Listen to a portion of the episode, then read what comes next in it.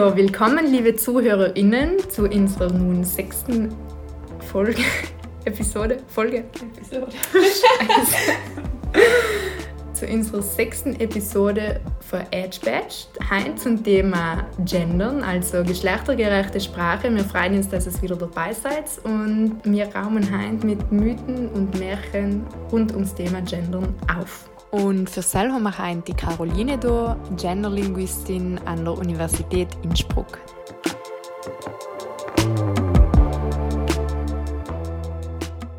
Starten wir gleich mit der kleinen Anekdote. Also jetzt einmal um mir mitgekriegt, dass in Oberfinchgau eine Feuerwehrhalle in geweiht geworden ist und dann ist natürlich eben der Pfarrer gekommen und hat da missgehalten und da hat geweicht und wie das halt da eben abläuft. Und dann hat der Führer einen Spruch gesagt und hat ihm gesagt, äh, in irgendeinem Kontext, keine Ahnung, was Hans nicht lernt, lernt Hänschen oder Gretel oder Marie oder Josefa oder was auch immer nimmer mehr. Weil jetzt muss man ja allem alles dazu sagen, so quasi alle Geschlechter mit einbeziehen. Weil das kommt nach jetzt von ab und für oben herab wird das vorgeben und dann muss das sagen und das geht ihm halt auch wie auf die Nerven. Und dann haben halt alle anderen im Publikum halt schon auch wie gegrinst und auch wie gelacht. Und nach hat jemand hinten vom Publikum so leise jemand anders gefragt, was meint er jetzt genau? Und das so oben nach alle gehört, weil es halt so still gewesen ist. Und dann hat für die Födern rein sich jemand umgedreht und hat zu ihm gesagt, voll laut, gendern. und ja, deswegen haben wir die Heim da, Caroline. Und äh, wir erhoffen uns ganz viele Informationen zu den Gendern, wie man in Oberfinchgau sagt. Ja, danke für die Einladung. Ich freue mich voll, da zu sein. Wir freuen uns, dass du gekommen bist. Und, Dankeschön. Genau. Und jetzt wollen wir von dir gleich am Anfang wissen, was ist Gendern? ja, ähm, also beim Gendern geht es darum, dass man irgendwann draufgekommen ist, die, also jetzt auf die deutsche Sprache bezogen, aber auch für andere Sprachen, ähm, dass das eigentlich nicht so ganz fair ist, wie die Geschlechter repräsentiert sein oder welche Formen das es überhaupt gibt. Also das ist mit dem Feminismus, so äh, mit der zweiten Welle des Feminismus ein bisschen ins Rollen gekommen und äh, dann war so plötzlich eben, aha, es gibt also zum Beispiel äh, eben ähm, männliche Formen und äh, die werden einfach für alle verwendet, also für Frauen auch. Die Frauen sollen sich da mitgemeint fühlen. Äh, dann hat man auch festgestellt, dass äh, es so eine Asymmetrie gibt, zum Beispiel, dass es bestimmte Begriffe gibt, mit denen sehr häufig Frauen bezeichnet werden, aber wo es kein männliches oder maskulines Pendant dazu gibt. Zum also Beispiel, zum Beispiel ähm, die Karrierefrau, oder? Da gibt es nicht den Karrieremann oder die Rabenmutter, gibt es auch nicht den Rabenvater. Und äh, ja, dann ist das, äh, hat, ist eigentlich so der, der Anfang war, dass das Sprachsystem, das sogenannte Sprachsystem, analysiert worden ist und man geschaut, was gibt es denn für Personenbezeichnungen und wie ausgewogen seien die überhaupt. Und dann sind eben verschiedene Aspekte dazugekommen. Also einerseits diese Zusammenfassung von Frauen unter eine männliche Form, aber auch äh, so Themen wie, äh, oh, es, gibt, hoppala, es gibt viel mehr Schimpfwörter für Frauen. Was sagt das über unsere Gesellschaft aus? Und äh, dann gibt es eben seit längerer Zeit, also mindestens so seit den 80er Jahren, Bestrebungen, ein bisschen einen Umbruch in der Sprache, im Sprachgebrauch zu schaffen, um die Idee ist eigentlich, dass man das Denken damit auch verändern möchte. Also dass man eben, wie es schon in der Einleitung voll gesagt hat, dass man nicht an, an Männer denkt, sondern dass Frauen auch mental repräsentiert werden. Ist so der Kern eigentlich. Und früher war die Debatte noch sehr auf männlich-weiblich und inzwischen mit der gesellschaftlichen Entwicklung auch und der zunehmenden Sichtbarkeit von zum Beispiel Personen, die weder Mann noch Frau sein oder sich da nicht zurechtfinden, also nicht-binäre Personen oder äh, queere Personen zum Beispiel, ist das auch ein bisschen aufgebrochen wieder. Das ist eine jüngere Entwicklung, wo man jetzt eben, es gerade voll interessant ist, aus sprachwissenschaftlicher Sicht zu beobachten, dass sich da auch wieder was aufbricht. Genau, und wie gut das funktioniert, mehr oder weniger, hören wir später nochmal. Jetzt sind wir voll mit der Tier ins Haus gefallen.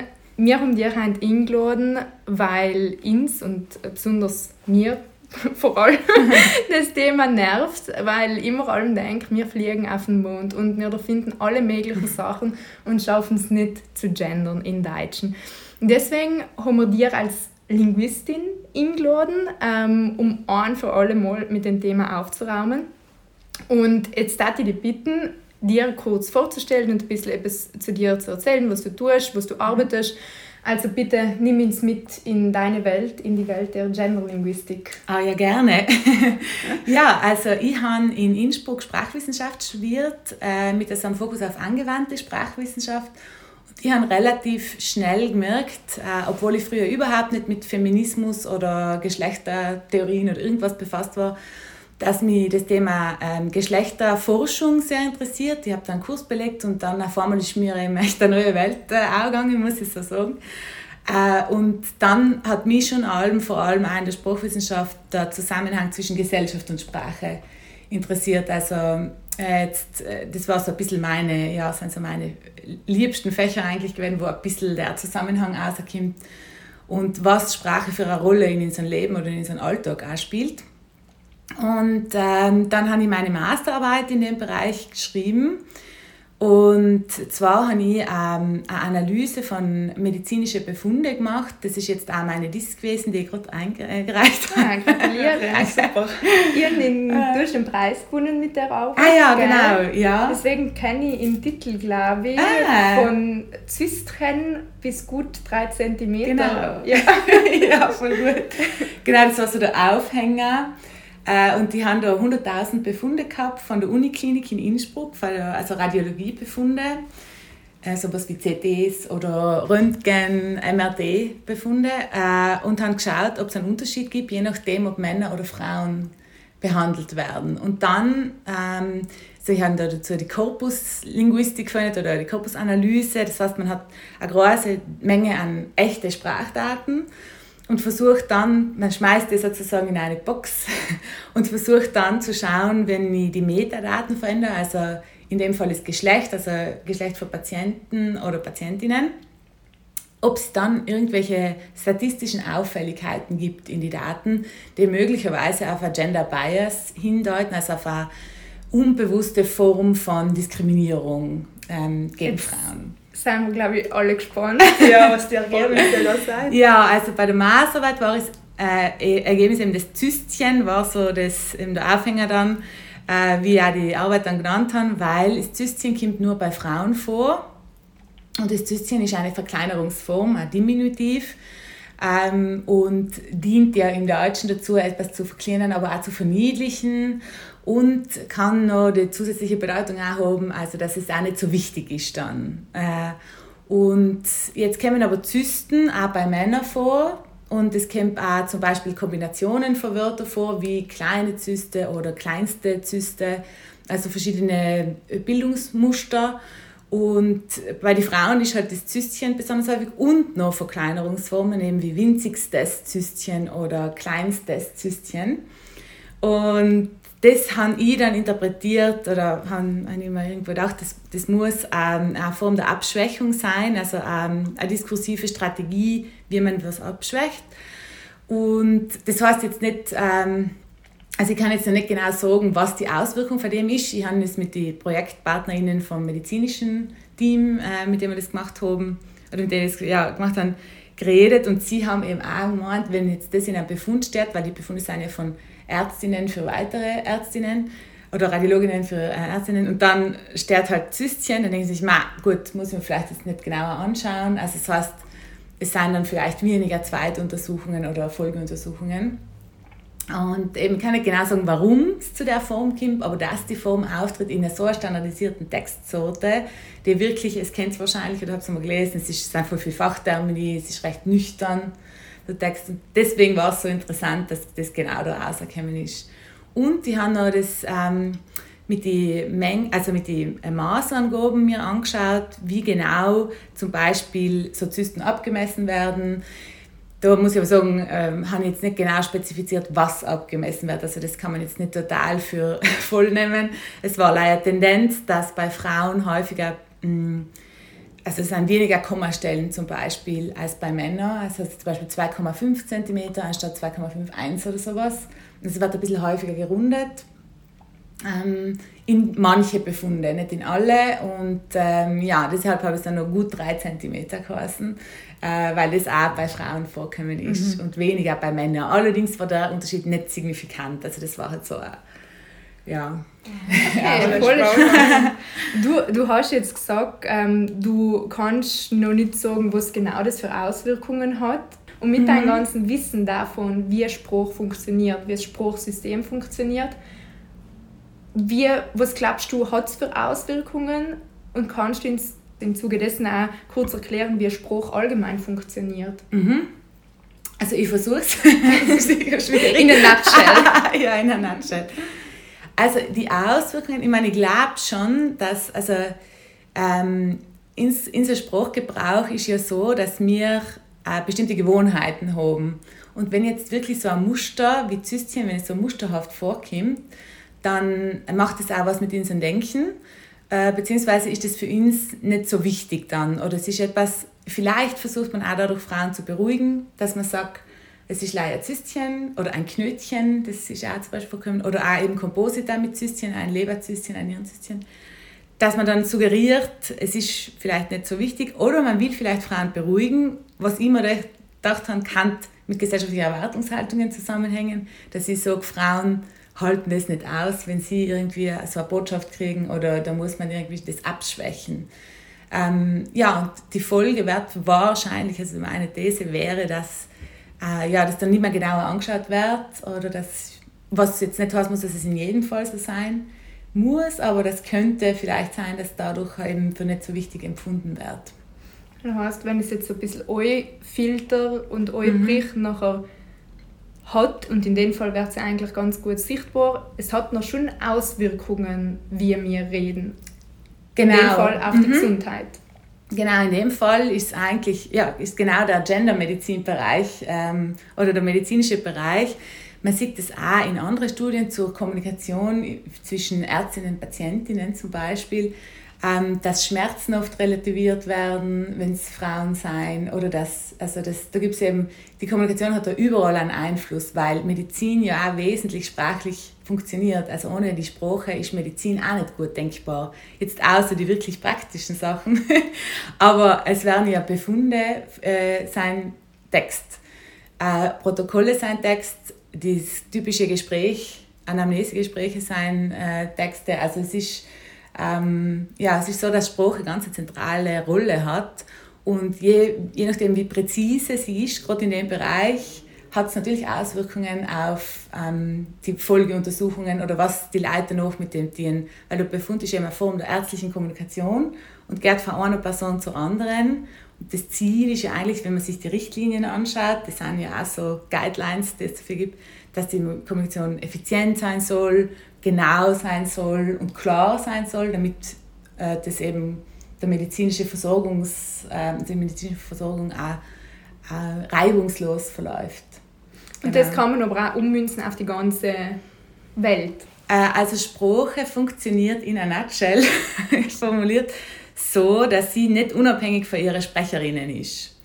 Also ähm, Sprache ist etwas sehr Dynamisches, dadurch, dass wir sie benutzen. Und äh, die Sprache ist immer das, was die Leute eigentlich daraus machen. Also ähm, sie zeigen in gewisser Art und Weise auch, wie die Gesellschaft ausschaut. Ähm, das sieht man über die Lexik zum Beispiel, welche Begriffe gibt es gerade, welche Begriffe werden neu gebildet, fügen sich ein.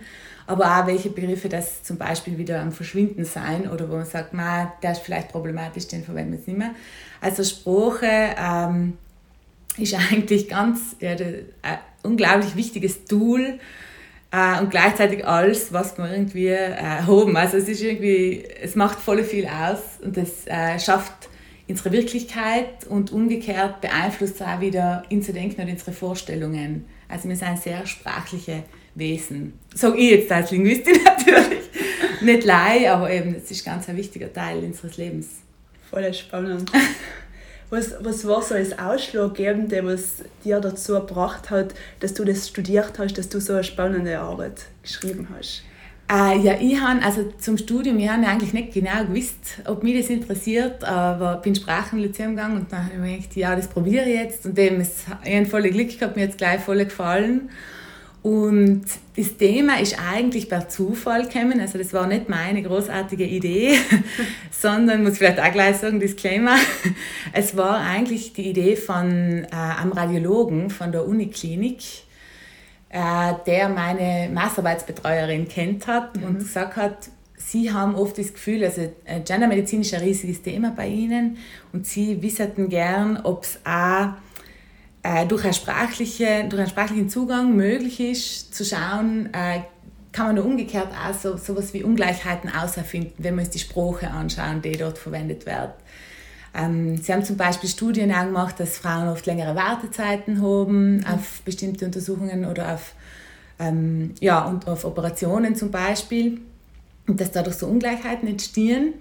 Aber eben die Frage war, kann man das vielleicht schon in die Daten erkennen, die sie haben, also in die Texte? Mhm.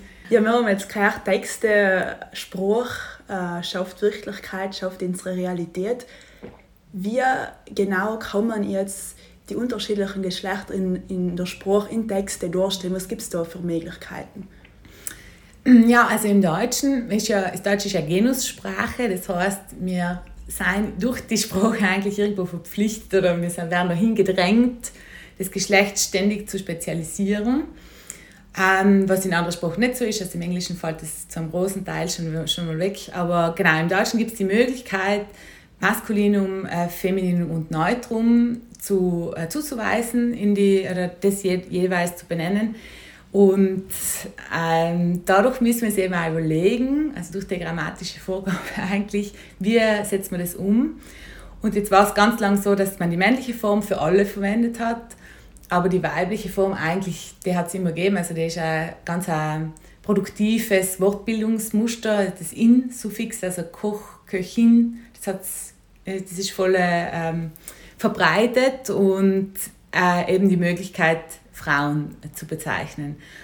Ähm, und dann, dann gibt es eben verschiedene Vorschläge, wie man zumindest einmal das schaffen kann, dass die Frauen repräsentiert werden. Und dann gibt es natürlich die Beidnennung, also zum Beispiel Studenten und Studentinnen. Dann so weiß Binnen-I, was ich vorher schon angesprochen habe. Früher hat es auch so Schrägstriche gegeben, also so ein Slash oder ähm, es war auch mal so eine Einklammerung, hat es auch mal gegeben, ist schon ein bisschen länger her, hat man sich dann wieder ein bisschen gelöst davon. Und äh, inzwischen gibt es, ähm, abgesehen von den Formen der Neutralisierung, also wo man versucht, das Geschlecht äh, vom Geschlecht zu abstrahieren, zum Beispiel Studierende, ähm, oder das Team anstatt äh, Mitarbeiter und Mitarbeiterinnen, gibt es jetzt auch neuere Genderzeichen, mit denen man versucht, äh, Geschlechter abzubilden oder ähm, auch zu adressieren, die nicht in dieses Schema passen, Mann äh, versus Frau. Das heißt, es gibt eben den Stern, der die Vielfalt symbolisiert, dann gibt es den äh, Gap, also den Unterstrich, der auch diese Lücke verdeutlichen soll, dass da eben nicht gleich Mann und Frau gibt. Äh, es gibt jetzt einen Doppelpunkt, der ist jetzt ähm, relativ angesagt, gibt man so viel.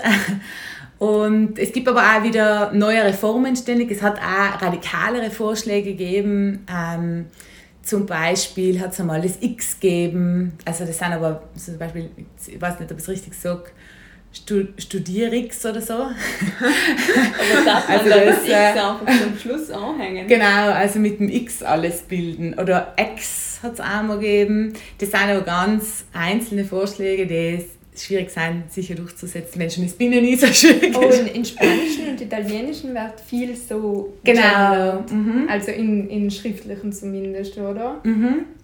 Also da habe ich, ist im, genau im, im Italienischen gibt es ja ein Schwa, mhm. das habe ich, also ich kenne mich da auch nicht so gut aus, weil ich allein mit deutschen Sprachdaten gearbeitet habe, aber da gibt es eben, dass man am Ende das dann einfach die Endung weglässt.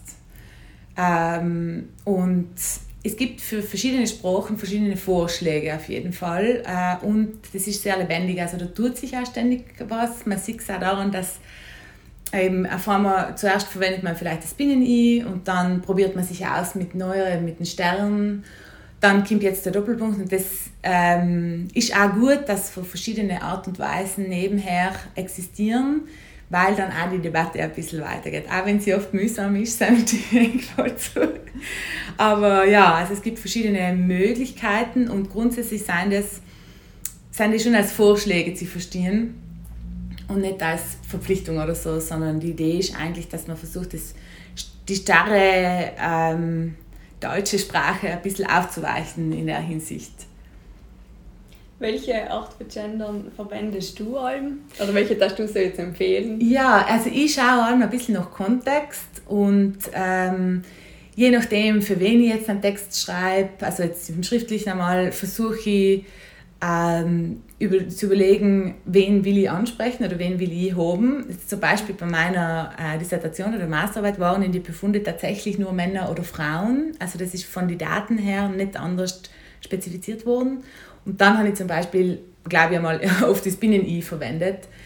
Ähm, aber wenn es jetzt darum geht, über ähm, unbestimmte Gruppen zu schreiben, wo ich möglichst viele inkludieren möchte, dann nehme ich gerne einen Stern oder einen Doppelpunkt her ich tue mir eigentlich auch allem wieder gerne ein bisschen durchprobieren und dann oft habe ich halt so eine eigene Präferenz, so, was mir gerade ästhetisch besser gefällt.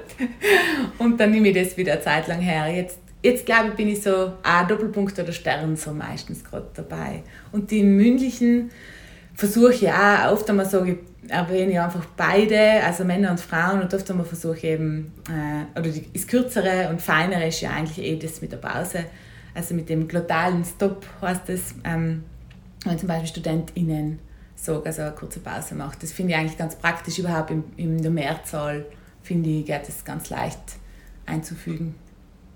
Aber es ist ein bisschen eine Übungssache vielleicht.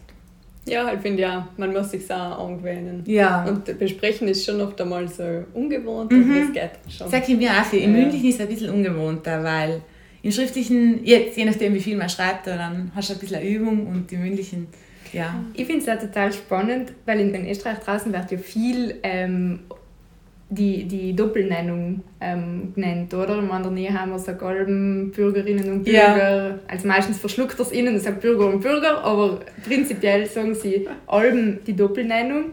Und mir ist aufgefallen, in Südtirol da nicht. Also in ah, Südtirol okay. da ist noch ganz oft, dass sie einfach sagen, liebe Bürger. Ich finde es aber eben auch extrem altmodisch einfach, wenn jemand Lei ist generische Altmodisch ist äh, gut verwendet, ja. oder? Ich finde, das ist mittlerweile richtig auffällig, wenn jemand nicht gendert. Ja. Mhm. Aber eben jetzt haben wir ja viel gehört, eben, dass es die Doppelnennungen und eben mit den Pausen und so weiter so das klassische Gendern, nenne ich es jetzt einmal, gibt. Aber es gibt ja in der deutschen Sprache tatsächlich auch so Wörter, die wirklich aus dem Mann außer entstanden sind, also aus dem Geschlecht, wie zum Beispiel äh, Mannschaft oder Herrschaft. Ah, ja. Und dann mhm. entstehen ja so ganz komische Wörter wie zum Beispiel Frauenmannschaft. Ja. Was irgendwie idiotisch ist, oder? Ja, Wie macht man da weiter? Oder halt sind wir da so weit, dass wir wirklich bestimmte Wörter komplett ändern müssen, weil es eben nicht geht oder einfach komisch ist, Frauenmannschaft. Ja, genau. Ich weiche da auch immer aus. Ich glaube, ich sage allem äh, Frauenteam oder sowas. Oder, ähm, oder dass ich es eben irgendwie versuche wegzulassen. Weil mir das auch irgendwann nervt. Was ich schon oft sage, ist Männerfußball. weil der Fußball ist so männlich, dass man im Frauenfußball als Abweichung davon hat. Und deshalb tue ich das oft extra. Aber natürlich, das, die Begriffe sind auch solche, wo sich das ganz klar zeigt eben, äh, was hast du jetzt noch gesagt, Mannschaft und ähm, Herrschaft. Herrschaft, genau. Ähm, natürlich, wenn jetzt mit Frauschaft oder Damenschaft ist dann auch wieder, wieder eine andere Bedeutung wahrscheinlich, oder? Ist wieder ja, ja, die Damen schon, sind halt so, ja, nicht das Gleiche. Und äh, deshalb versuche ich, also glaube ich, auch gut, wenn man eben über alle möglichen Begriffe einmal nachdenkt oder wenn es dann auffällt. Äh, und Oft einmal gibt es gute Ersetzungsmöglichkeiten, wo das irgendwie völlig wegfällt dann. Aber es ist manchmal tatsächlich schwierig. Ähm, und die deutsche Sprache ist leider, also das ist total ähm, so ein eingeschliffenes Muster einfach, das sich total durchzieht. Es ähm, eingangs schon erwähnt, dass mir das Thema ziemlich nervt oft einmal, mhm. weil, also das haben die, die ähm, Gender-GegnerInnen auf mir übertragen, dass mir das mittlerweile auch nervt, weil ich finde, dass wir einfach in einer aufgeklärten Welt leben und eigentlich schon längst einen Schritt weiter sein. Also für mich ist die Diskussion, ob wir gendern, einfach total altmodisch, wie du vorher gesagt hast, Franzi. Äh, ich ich finde wirklich, dass wir schon einen Schritt weiter sein. Es geht nicht mehr darum, ja oder nein, sondern logisch sterben die Frage ist wie und jetzt Mhm. wissen wir auch wie und dann ist, müssen wir es eigentlich nicht mehr tun, oder? Also ich Mhm. finde, die Debatte ist jetzt echt schon weit fortgeschritten und was mir an der ganzen Sache annervt, ist eben, zum Beispiel bin ich jetzt einmal vor einiger Zeit zu Pro und Contra eingeladen worden, zur Diskussion ähm, eben Gendern, ja oder nein.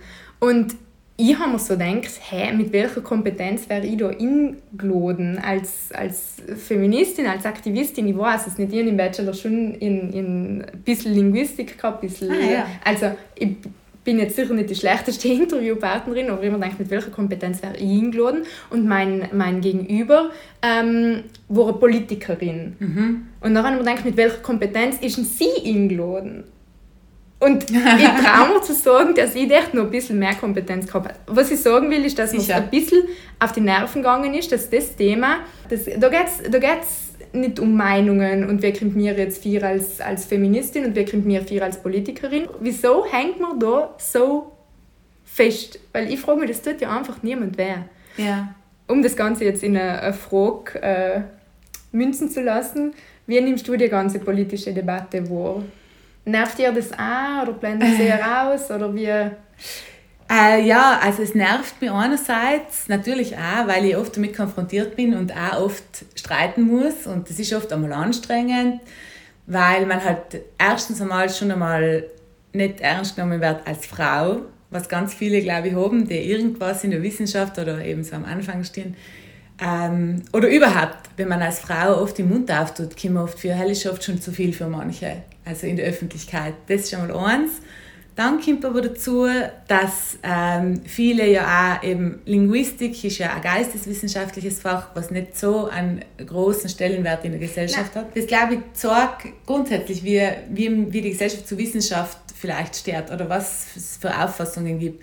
Weil es wird nicht wirklich unterschieden, ist jetzt eine persönliche Meinung und natürlich haben alle Leute eine Meinung zu dem Thema, weil es so ähm, irgendwo auch persönlich dann wieder ist oder deinen eigenen Sprachgebrauch betrifft.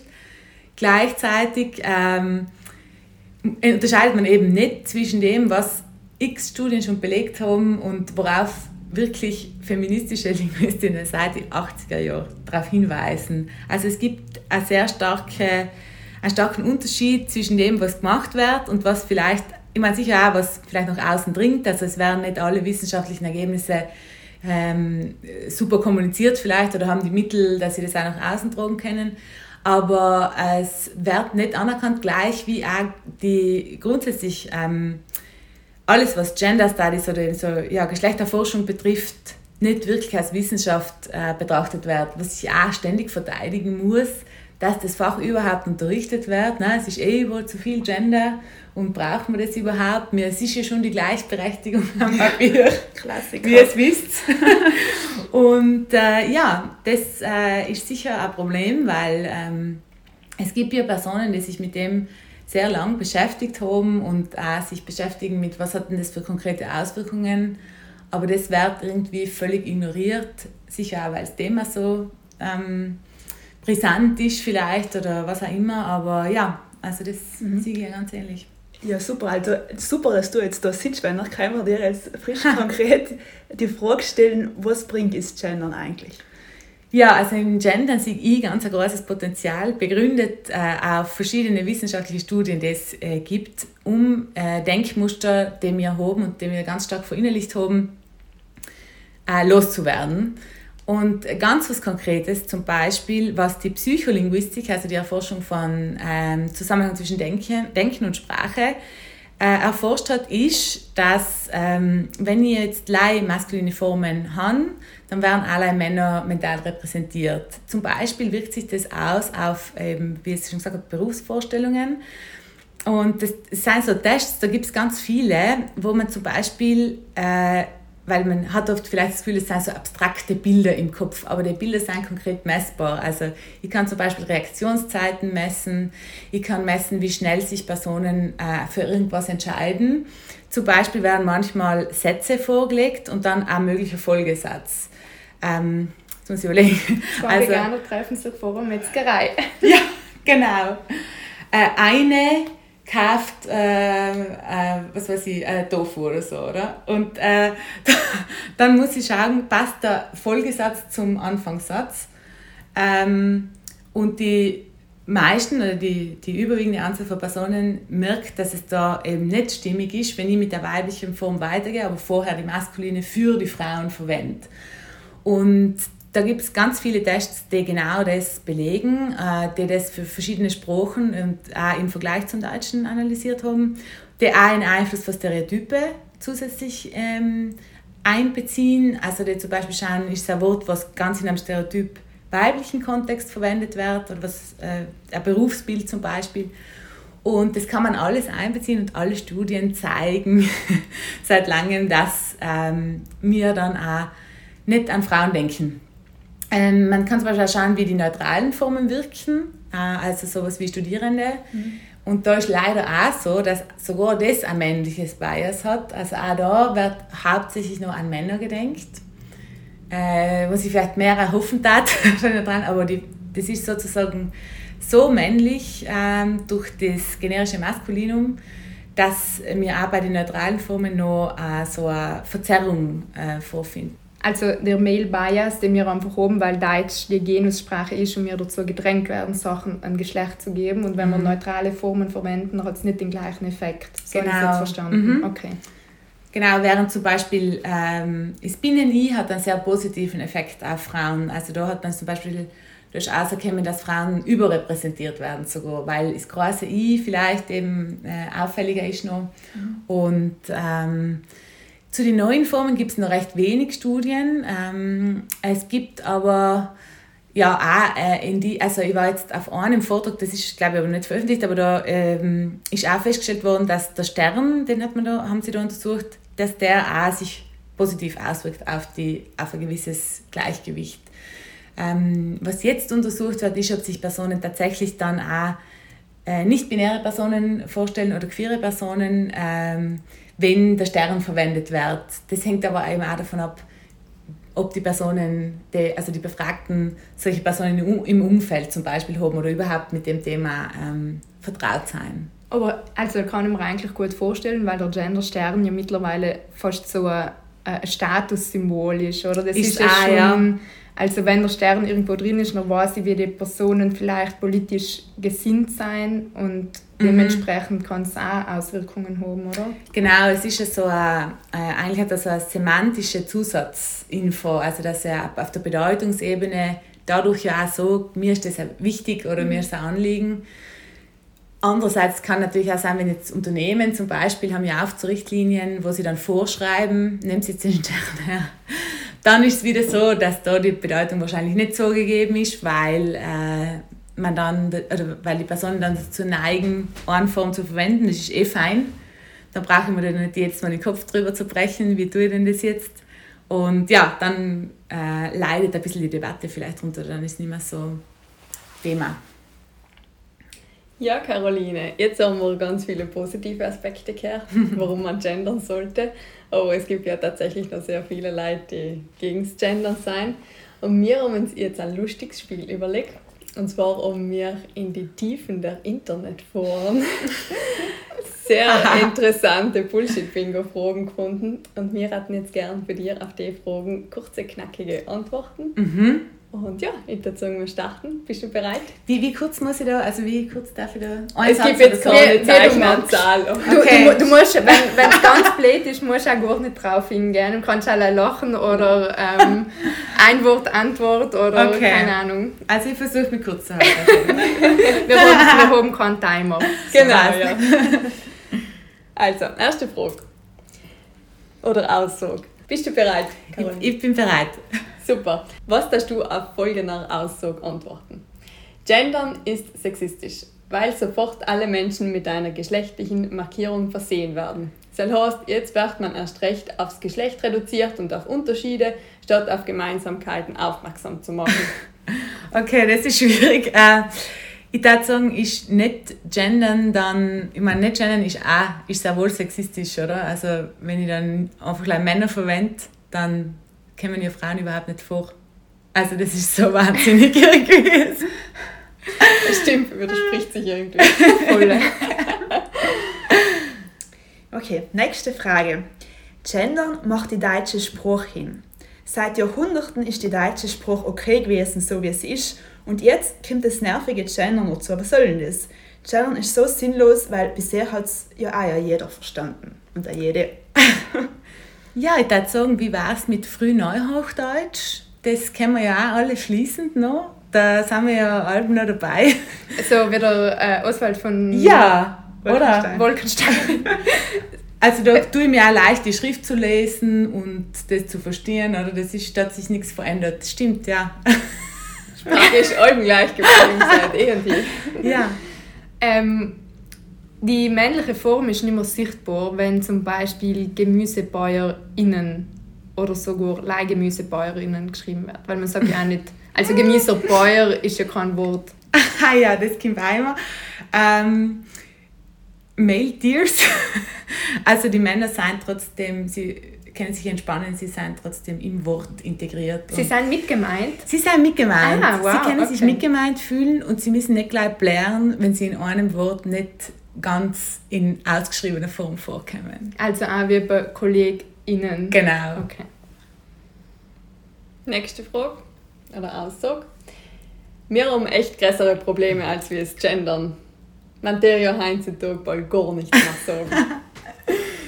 Ja, also wir haben sicher größere Probleme als das Gendern. Das heißt auch nicht, dass wenn man äh, gendert, dass dann die Probleme dann egal sein. Natürlich äh, kümmern wir uns auch um die anderen Probleme, die Frauen und Personen, die nicht Mann-Frau sein, äh, haben. Darf jeder meinen seinem Fan oder zugeben, Entschuldigung. Ja, wir haben größere Probleme als es, als es Gendern, also bitte muss einfach. Dann ist die Diskussion beendet. Das ist meine Meinung. Da kommen wir jetzt auf die größeren Probleme ja, ehrlich. Mit voller Kraft. so ja, wenn das, das schon das größte Problem ja. ist, dann frage ich mich auch, wie wir dann andere Themen in der Gesellschaft lösen wollen. Oder? Es gibt noch riesige Eben. andere Na. Themen, die irgendwie wirklich, und wenn man nach Deutschland schaut, wo die Debatte ja wirklich, wirklich brutal ist, brutal mhm. ist dann denken wir echt, okay, wir haben schon größere Probleme. Ja, also, ja. Stimmt. Nächste Aussage. Es fühlen sich ja eh alle angesprochen. Ich bin eine Frau und wenn Sie bei Arbeit zum Beispiel Mitarbeiter statt Mitarbeiterin sagen, nachher meine ich mir ja auch mit. Das kann gut sein, dass äh, sich einzelne Personen mitgemeint fühlen. Äh, das kann ich auch nicht beurteilen, also ich kann nicht einschauen. Aber was, mir, was die Sprachwissenschaft untersucht hat, ist, welche Assoziationen Personen damit haben. Und Zell ist mehrfach belegt, also deswegen ist das ungültig.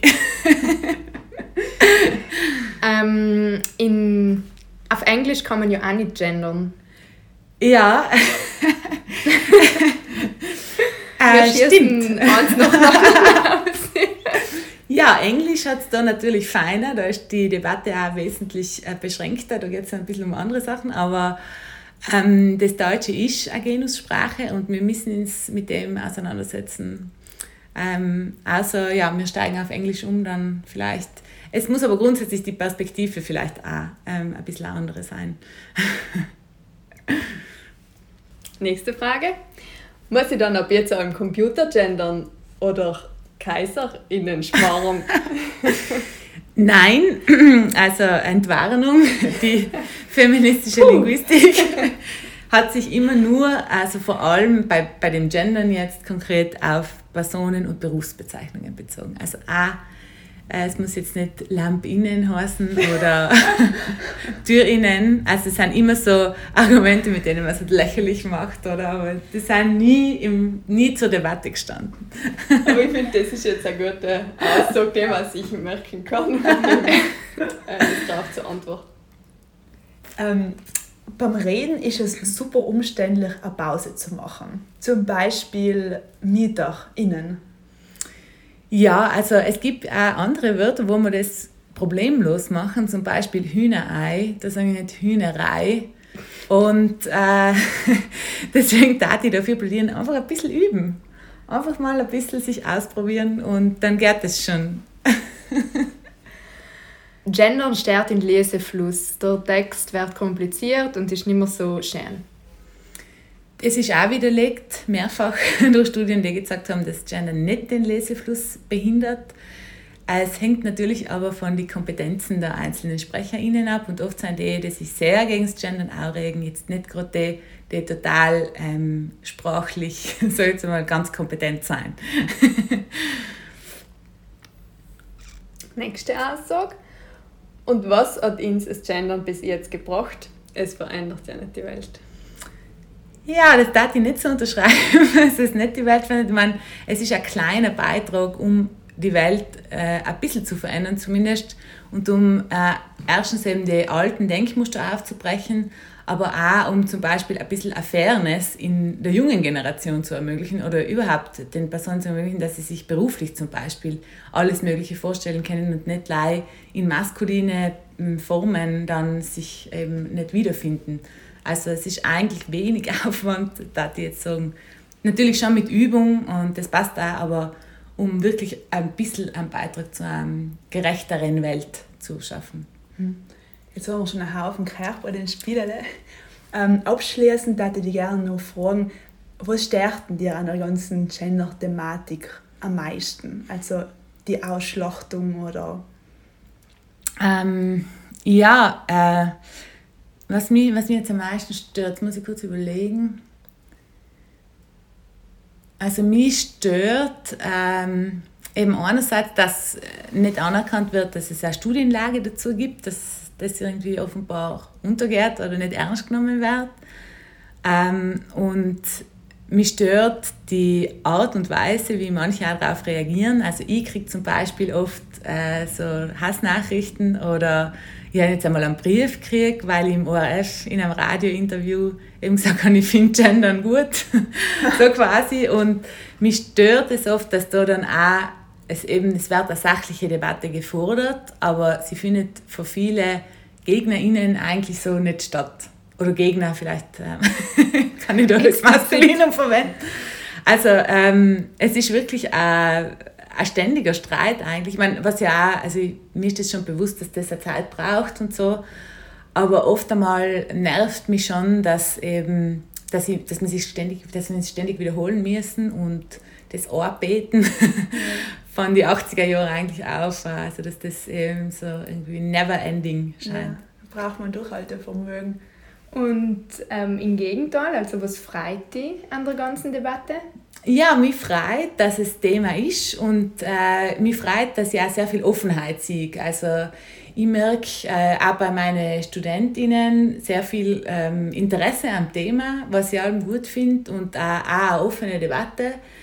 Äh, und zum Beispiel jetzt auch, was mir so aufgefallen ist, eben durch Social Media, dass die, die Pronomen zum Beispiel, die man das eintragen kann, dass da auch wieder neue Diskussionen entstehen und dass das für viele auch ein Anliegen ist. Und ähm, durch den Gebrauch, wird's also dadurch, dass wir es einfach verwenden, wird es eh schon besser. Also ähm, das haltet die Debatte am Laufen, aber andererseits macht es auch einfach was und äh, das freut mich auch. Also ich freue mich, dass so, ähm, trotz alledem, dass es so lang ist, dass es immer noch Interesse gibt und ähm, ich habe äh, auch, also ja, nehme die Gelegenheiten dann allem voll gern wahr, um das von einer wissenschaftlichen Perspektive vielleicht ein bisschen näher zu bringen, damit ja, ein bisschen ähm, ein Bewusstsein vielleicht angeregt werden kann. Ja, und damit man auch versteht, oder dass man nicht live irgendwelche diffusen, abstrakten Geschichten mhm. irgendwo redet, sondern dass einfach ja, wir alle reden und dass es einen Unterschied macht, wie wir, genau. wie wir reden. Mhm. Ähm, jetzt für dich persönlich, hast du Grenzen beim Gendern? Also genderst du alles konsequent oder ähm, wie schaut es bei WhatsApp-Nachrichten aus? Oder ja, also ich versuche es eigentlich schon. Ich meine, ich weiß jetzt nicht, ob es mir immer gelingt, ehrlich gesagt. Also es kann auch, also ich glaube, äh, niemand ist da gefeit, jetzt da irgendein perfekten aber um das geht es auch nicht so. Äh, ich glaube, wir können ruhig einmal Fehler machen. Und äh, es gibt diese Sprachpolizei, was allem heraufschaut, gibt es ja nicht wirklich, weil ich oft sage, dass ich die bin. aber ich kann mich ja nicht selber verhaften. Und ähm, deswegen äh, bin ich auch ähm, eben jetzt nicht, so gelingt mir jetzt auch nicht allem wahrscheinlich die ideale Lösung, aber ich finde, mm, es ist eigentlich auch nicht schlimm. Also ich probiere einfach mir auch selber durch. Und meine Grenzen ist schon ein bisschen, also eben die Vorschläge mit X und so, oder wenn es jetzt auch ganz kompliziert wird, dann bin ich da irgendwo auch ein bisschen gehemmt, äh, obwohl ich mich sonst schon eben sehr dafür interessiere, aber oft einmal denke ich mir, gut, die Vorschläge sind vielleicht auch wirklich zur Provokation da, dass man hat, dass wir überhaupt überlegen, was tun wir denn mit der Sprache oder wie gehen wir damit um.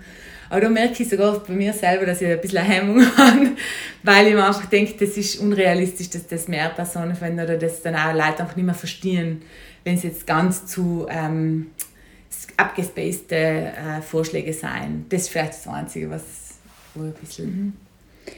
Ähm, mir ist nur etwas eingefallen zu der Geschichte, von, wenn wir von Ossi von Wolkenstein geredet haben. ich habe mir jetzt einmal einen Stammbaum um, umgeschaut äh, von 17., 18., 19. Jahrhundert. Und dann ist mir aufgefallen, dass in, bis zum Anfang von, 18, von 19. Jahrhundert, so bis 1830, die Nachnamen für die Frauen gegendert worden sind. Mhm. Das heißt zum Beispiel ähm, Kapellerin oder mhm. Heißin oder Hutterin. Und der Mann, der ja direkt daneben gestanden ist, der Ehemann, der Semme hat unter Anführungszeichen seinen normalen Nachnamen gehabt. Mhm. Und das ist nachher aber mit, äh, mit eben so in die 1830er verschwunden. Also, ja, voll interessant, ja. Also hat es quasi, wenn man so sagen will, irgendwie Acht von Gendern, also schon im Nachnamen von die Ja, voll interessant. Ja. ja, das ist ein super Beispiel eben auch da sieht man, dass sich das verändert. Und es gibt auch jetzt zum Beispiel manche Sprachen, die auch so ein ähnliches System noch haben, wo es aber auch jetzt inzwischen eben Möglichkeiten gibt, ähm, eine eigene Form zu haben oder eben sich nicht gleich als Suffix von einem Mann mhm. äh, bezeichnen zu müssen. Weil gerade beim Namen ist es ja voll, ist eigentlich voll brutal. Nicht? Das ist ja wirklich deine ganze Identität irgendwie dann äh, zusammengefasst.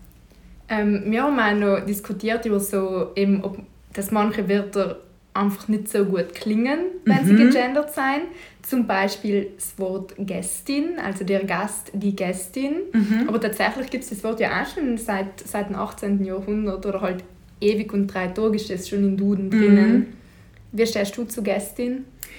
Äh, ja, ich bin es jetzt wenig gewöhnt, oder, aber ich, ich, bin vielleicht auch in meiner Bubble drin, dass das für mich schon ganz... Ähm, das, das, ist irgendwie schon, ja, aber eben, das ist schon im Grimm-Wörterbuch auch rein gewesen, also wirklich schon eigentlich eine alte Form, die dann eben durchs generische Maskulinum mal nicht mehr war oder nicht so äh, verbreitet und jetzt äh, ist der in Duden ja wieder ein, oder in, der Duden hat wieder Online, seine Online-Version geändert, wo die Frauen nicht gleich hinter Mann sein, sondern einen eigenen Eintrag kriegen. Und ja. da ist die Debatte so aufgekommen. Wieder. Ja, aber viel später, oder? Das ist heimlich still und leise vonstatten gegangen und ja. irgendwann zwei Jahre später oder so hat das irgendjemand entdeckt und sich noch echauffiert und, und, genau. und skandalisiert darüber. ja.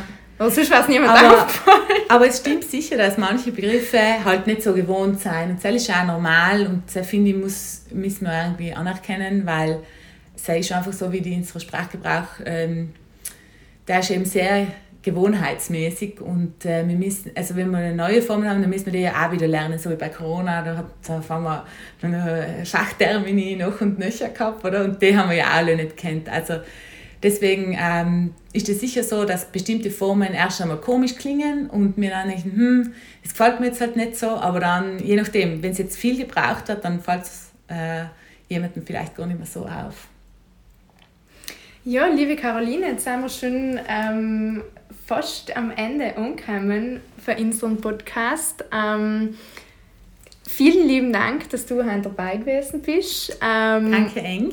Und uns und eben hoffentlich ganz, ganz, ganz viele Menschen da draußen ein bisschen die Augen geöffnet hast und, und die Welt der Genderlinguistik ein bisschen näher gebracht hast. Gibt es noch irgendetwas, was du sagen möchtest, ähm, wo du jetzt die Gelegenheit nutzen möchtest, ganz informell etwas zu sagen, was die Welt da draußen wissen soll? Famous last words. ja, genau, ähm, famous last words. na, na, ich würde sagen, ähm, was glaube ich, sage ich jetzt? Kannst du gerne Zeit lassen. Also ich bin dafür, dass man unsere Sprache äh, als ganz ein wichtiges Werkzeug, was uns zur Verfügung steht, glücklicherweise, was auch viele Probleme hat, aber dass wir das nutzen, um ein bisschen was gegen die Ungleichheiten in der Welt zu tun und dass wir da einfach ein bisschen den Muster aufbrechen können und äh, jede Person ein bisschen was dazu beitragt, ähm, das ein bisschen zu verändern und das auch mitzutragen und ähm, die gesellschaftliche Akzeptanz für das Thema, aber grundsätzlich für Geschlechtervielfalt dadurch ein bisschen weiterbringen können und gegen Diskriminierung auch was dienen wollen. Also wir wollen Mitsprache gegen Diskriminierung sein. Das finde ich ähm, ist eine gute Möglichkeit. Dem ist nichts hinzuzufügen. Danke, mal unterschreiben. Ja. Danke, schön. danke, dass du Danke, danke. Hat mich voll gefreut.